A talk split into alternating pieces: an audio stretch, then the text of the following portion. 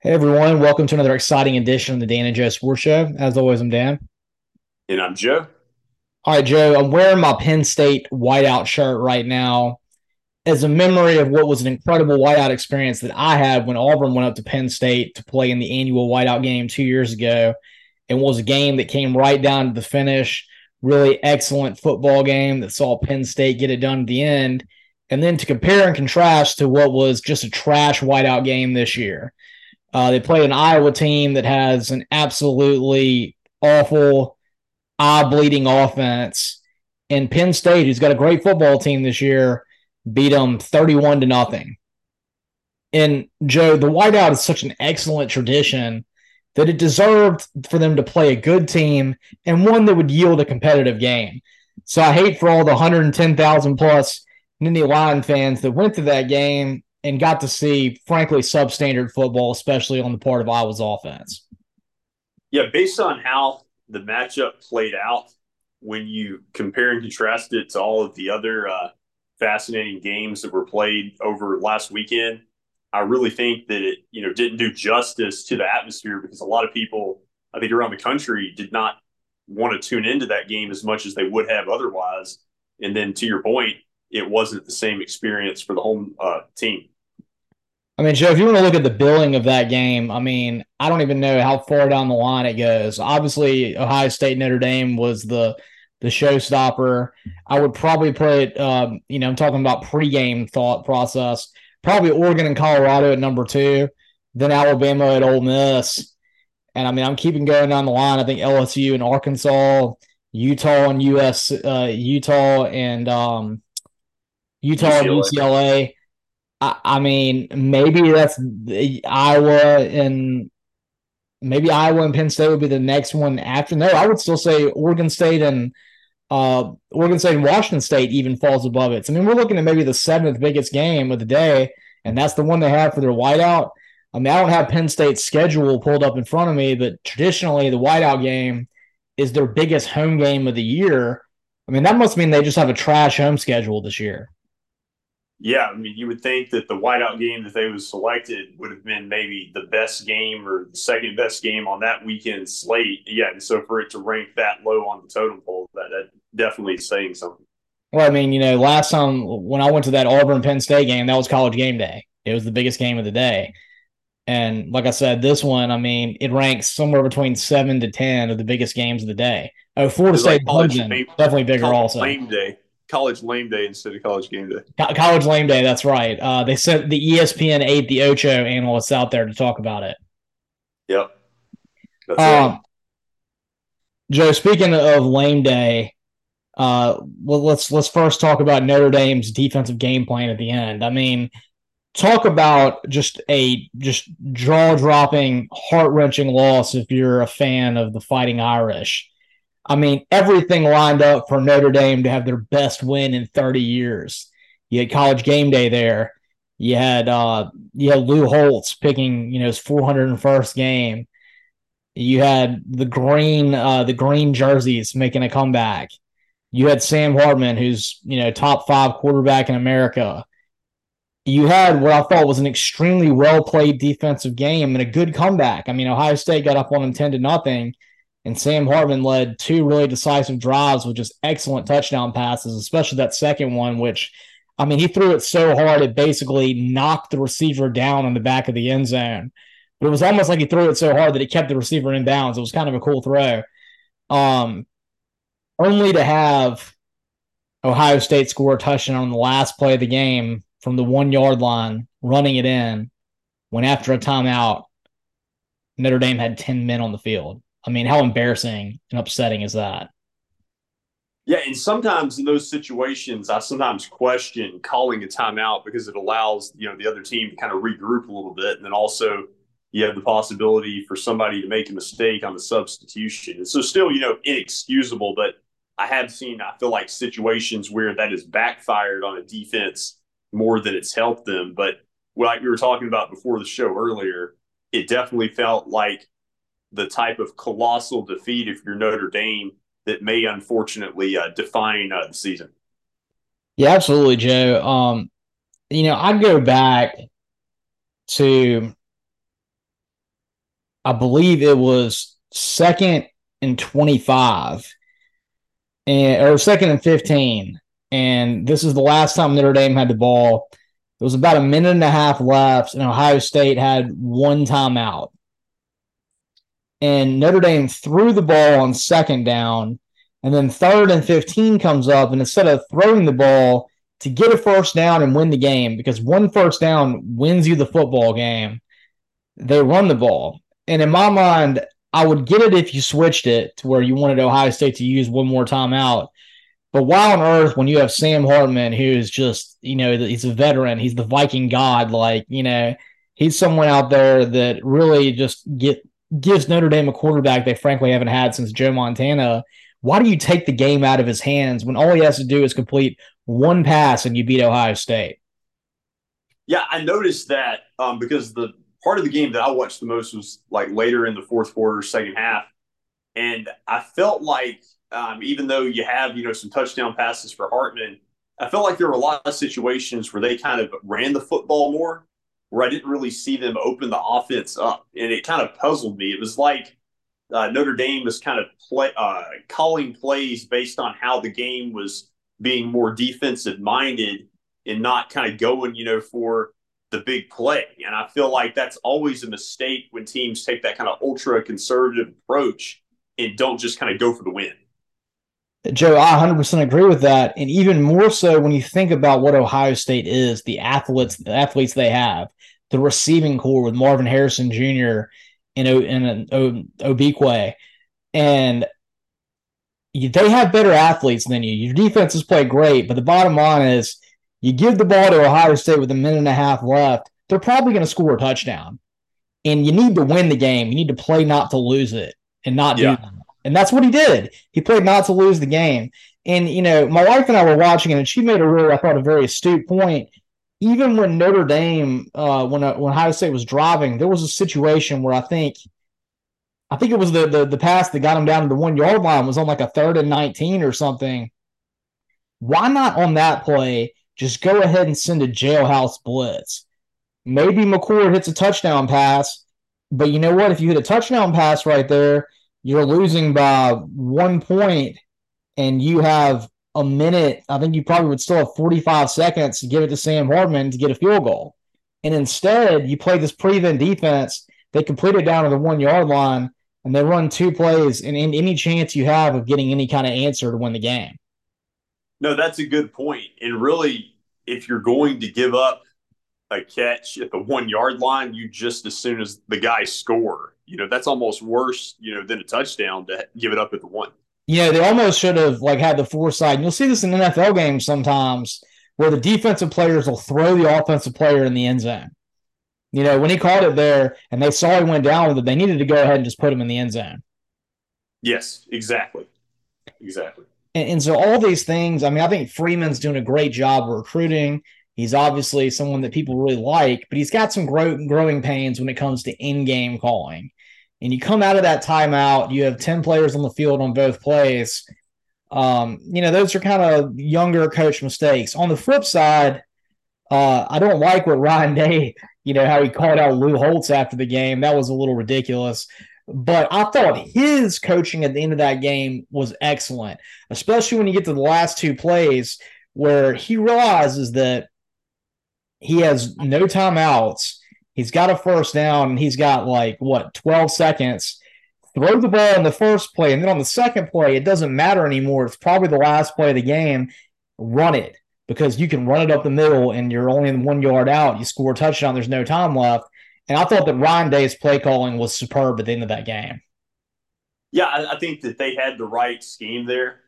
And I think that while Ryan Day's had, some losses to Michigan the last 2 years, that's kind of, allowed, I think, some criticism to surface in Columbus about, whether he has what it takes to compete for national championships at Ohio State and within that rivalry.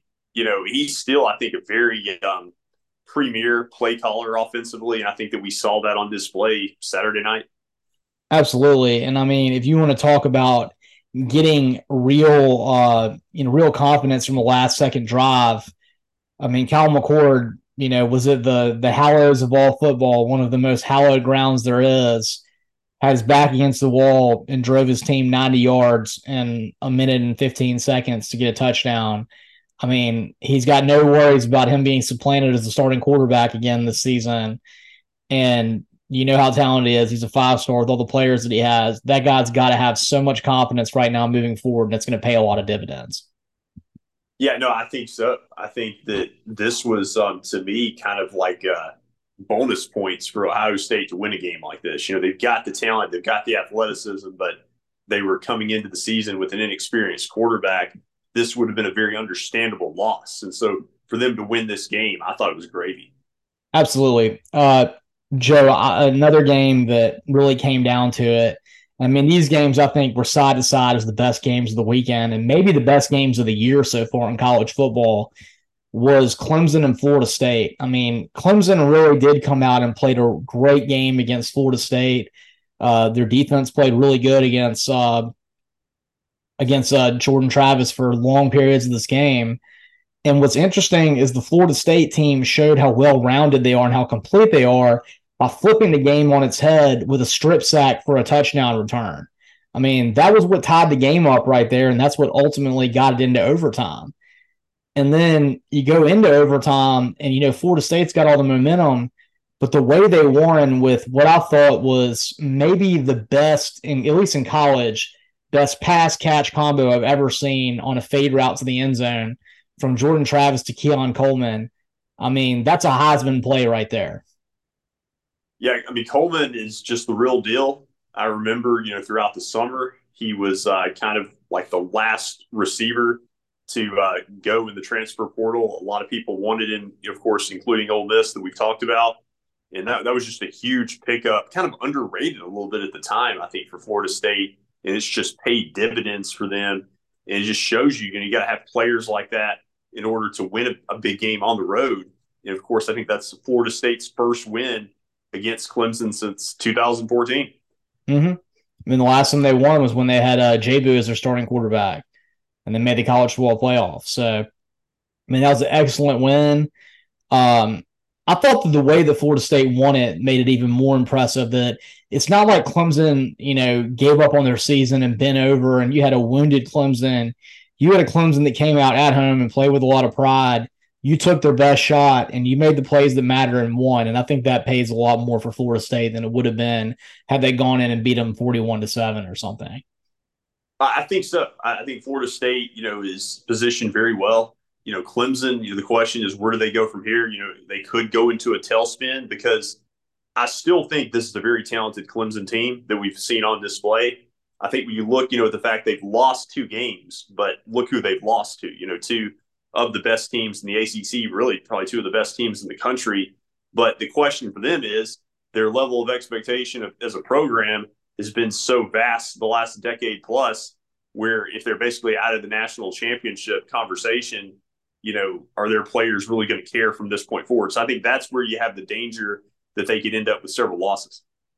No, absolutely, Joe. I mean, it's going to be something. We'll talk about this a little bit more in the next segment when we talk about next week's games. But they got a rough slate ahead of them, and this could be the worst season that Dabo's had since, you know, maybe his first 2 or 3 seasons he was there. Right, that's true.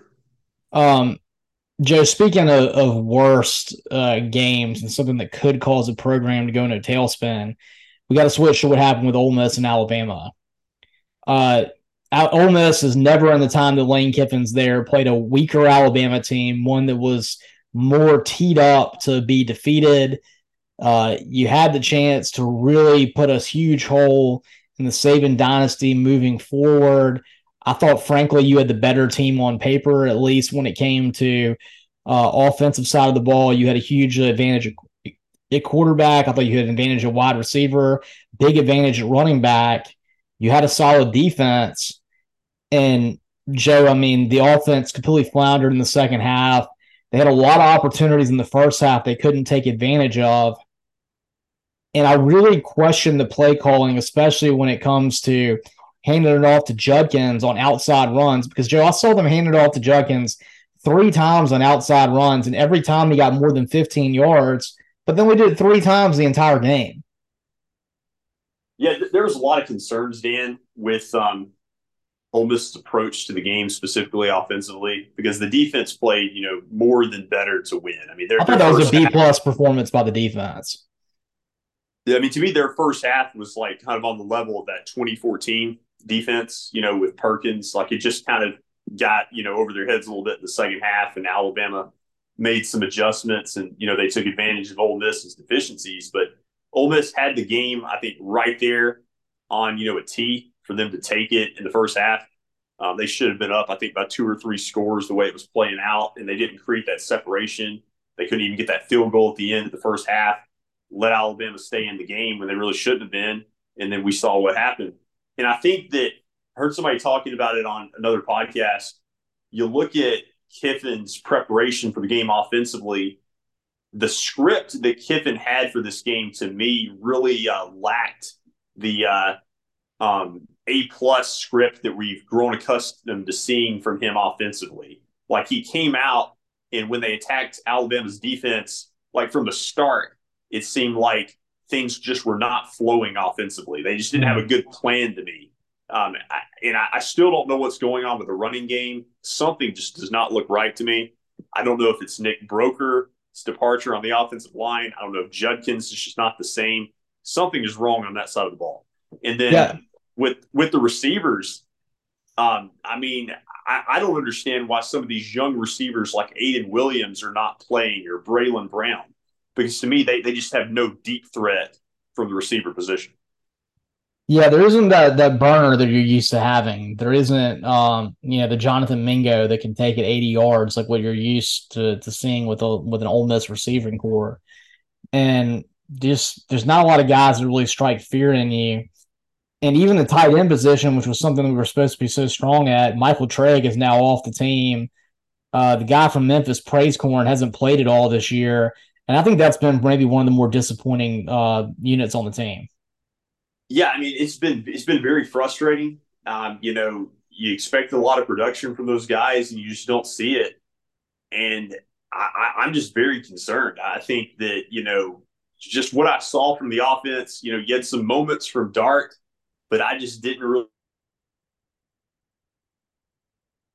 No, I mean, the rest of the season where.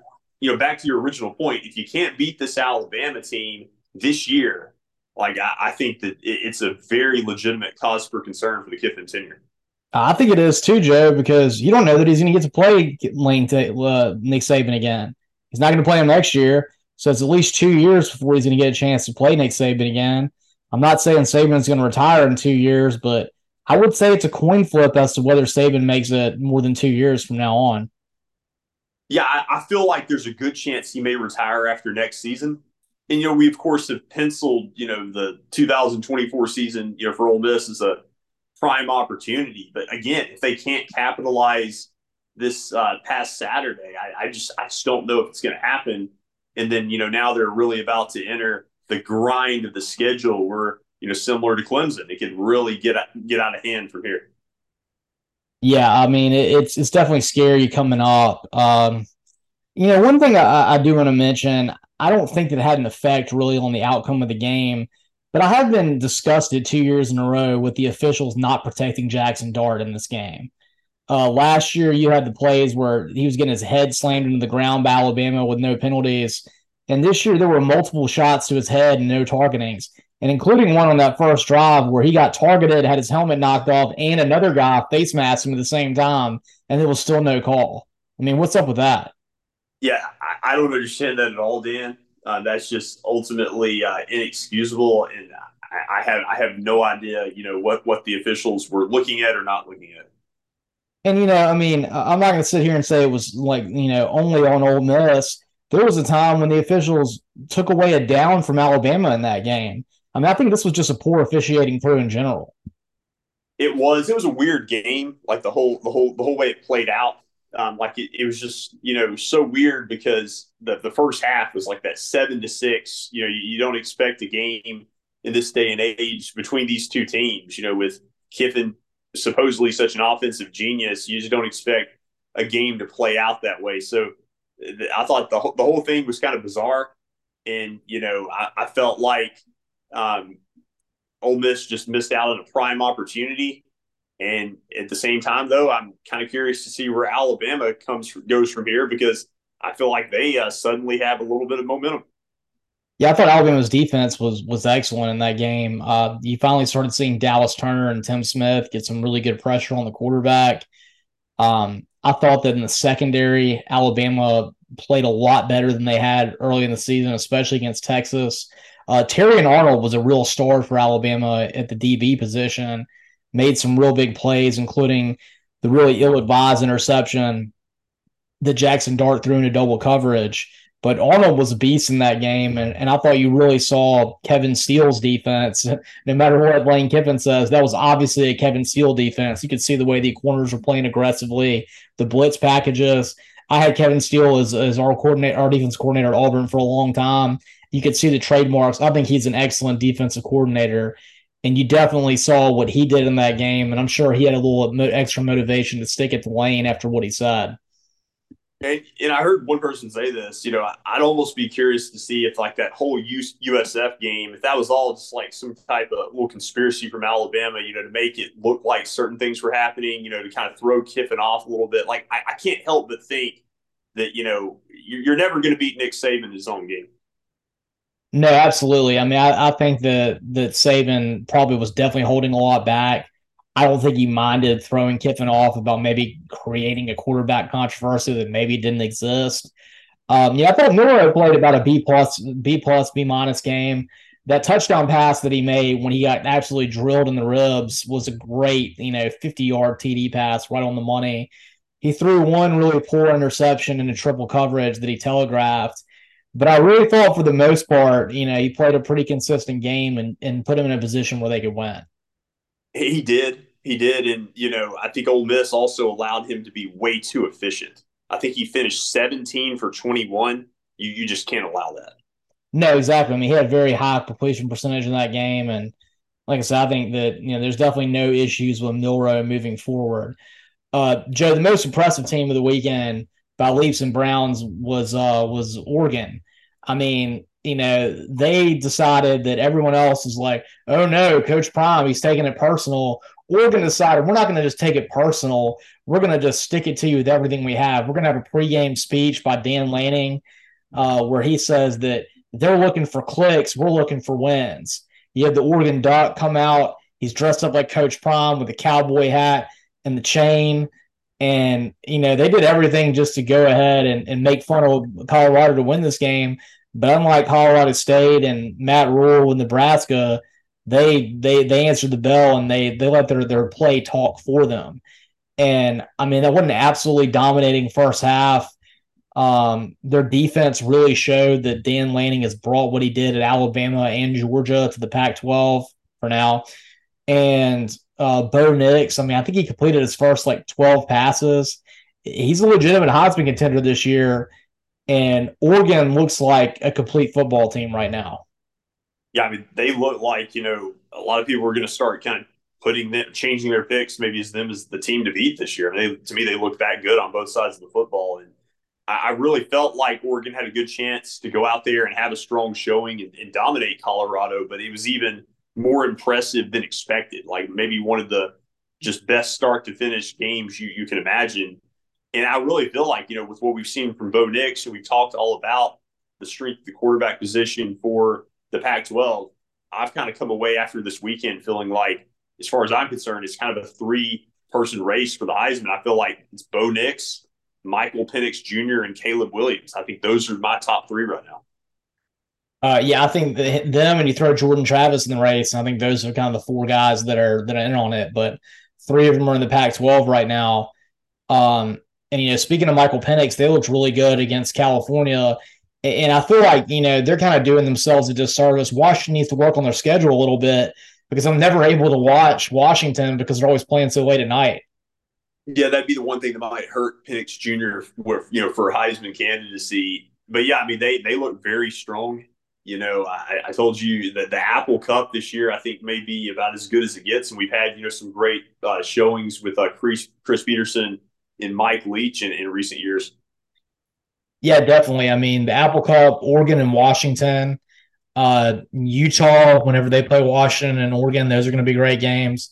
I thought Utah's performance to come out and win another game yet again without Cam Rising, and then to beat UCLA 14-7, a team that is always so proficient on offense with Chip Kelly, that was a really impressive win to me, to win 14-7 against UCLA without your starting quarterback and shutting down, they're really a star-studded freshman quarterback. Yeah, that was very impressive. As impressive as the defensive performance that Kyle Whittingham, said he's had in his tenure at Utah. Of course, they've got a short week now, and then they'll have to go to, I think, Corvallis on Friday night.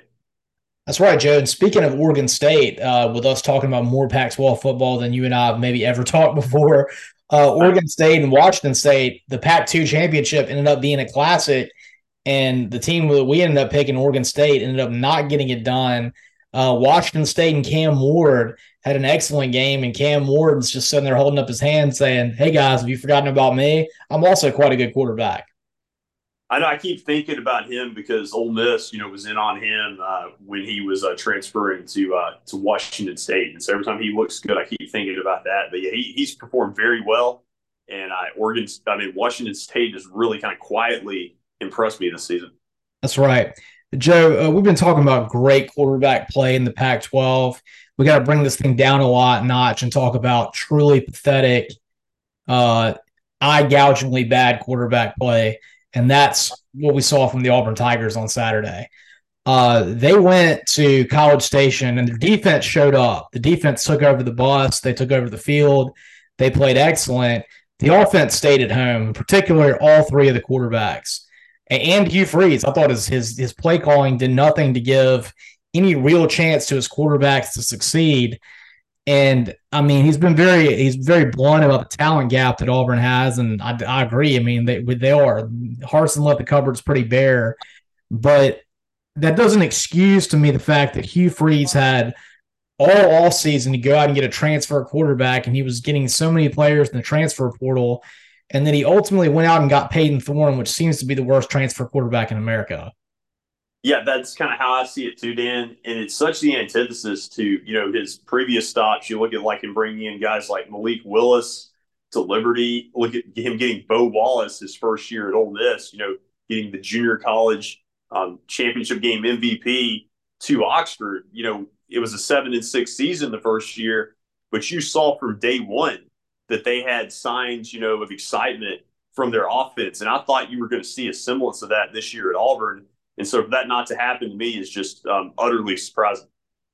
Yeah, and what blew my mind is just how great the defense played yet again until they got worn down in the fourth quarter. And Texas A&M put up some trash touchdowns to extend the lead out. But, Joe, there was a period of time in that game, and I tweeted about it, that Peyton Thorne had been sacked 5 times and completed 5 passes. You cannot be a college football starting quarterback and have numbers like that. Yeah, I just don't understand it. It's really shocking to me how they're performing. But I guess the good news is, you'll have a prime opportunity for some transfers in the offseason.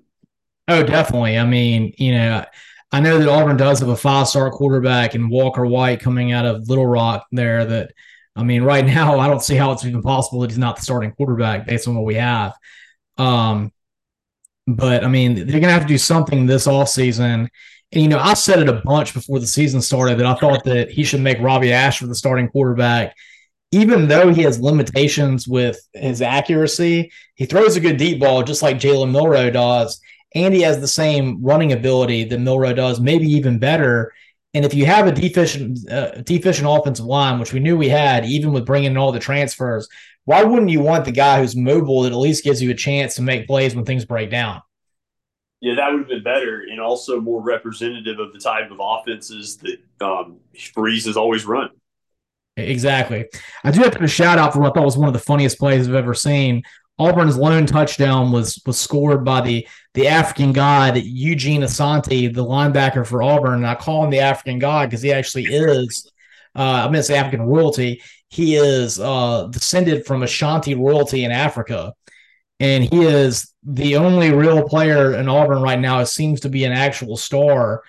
And, I mean, he had an incredible, fumble return for a touchdown, but he had to dodge Jimbo Fisher, who was about 5 yards out in the field, to get the touchdown. And I'm sure everybody, Auburn fans and maybe some Texas A&M fans, were hoping Santi would have just bumped into him and taken him down when he got that touchdown. It probably so. Probably so. But, moving forward, I didn't think that Auburn would win that game against A&M, but I did think that the offense would have a pulse. And I'm still concerned about, we were talking about Ole Miss not getting the ball to Judkins. I'm not really sure what's going on with Auburn and Jarquez Hunter. They're not really feeding the rock for Hunter the way that I thought they should. Yeah, that is an odd, it's odd the way it's playing out. You expected him to have a big season. Absolutely. And, Joe, to close it out on some big SEC games, another great game, which normally would have been the best game of the day, was LSU and Arkansas. At Death Valley, Arkansas pushed LSU to the core, and LSU had to make a last-second field goal to win the game. And it just goes to show you, I mean, I didn't make any kind of wagers on this game because Arkansas always plays LSU tough, but LSU looks so good that I think we just all need to accept that this is always going to be a hotly contested game, and Arkansas always comes to play when they come against LSU. They really do. And it often seems like when it's in Baton Rouge, even when they play it close, it seems like LSU always finds a way. I've seen it time and time again. And they should have this year. They're clearly the better team. Arkansas just played very well. Pittman did a great job of getting the team, kind of back together after that BYU loss, the way that played out. But just kind of the takeaway for me was, just still impressed with Jaden Daniels. I think, he gives LSU a great chance to win the SEC West this year. But just kind of how much this game was an afterthought coming into the weekend is just still shocking to me. I told you in a text, I can't remember a year where LSU-Arkansas was just almost a forgotten game. It was, and I mean, it came for a truly unforgettable finish, too. So just add another one in what I think is one of the more underrated rivalries in the SEC, and LSU and Arkansas. Oh, yeah, it's always fun. I always loved it when it was the Friday after Thanksgiving. I liked it, too. It was better back then. The last one I'll talk about in the SEC, I thought South Carolina got a huge home win over a reeling Mississippi State. I know this is not the best Mississippi State team, but South Carolina has had such an interesting season with, leading off, getting beat really badly by North Carolina, frankly embarrassed by them, and then having a little bit of an uptick. They played Georgia really close, closer than anybody's really played them in 2 years. And then for them to get that big home win against Mississippi State, I think that's a real program-moving win for South Carolina, and I think that's something they should be excited about. Yeah, it kind of allows them maybe to have, a chance to kind of get this season going in a positive direction. That's right, and if you want to get yourself going and get excited about this football weekend, subscribe to our YouTube channel at the Dan and Joe Sports Show YouTube channel. See us in live and in color. Listen to all of our episodes on Spotify. Look up the Dan and Joe Sports Show on Spotify. And, of course, follow us on Twitter at DJ Sports Show. And, as always, I'm Dan. And I'm Joe.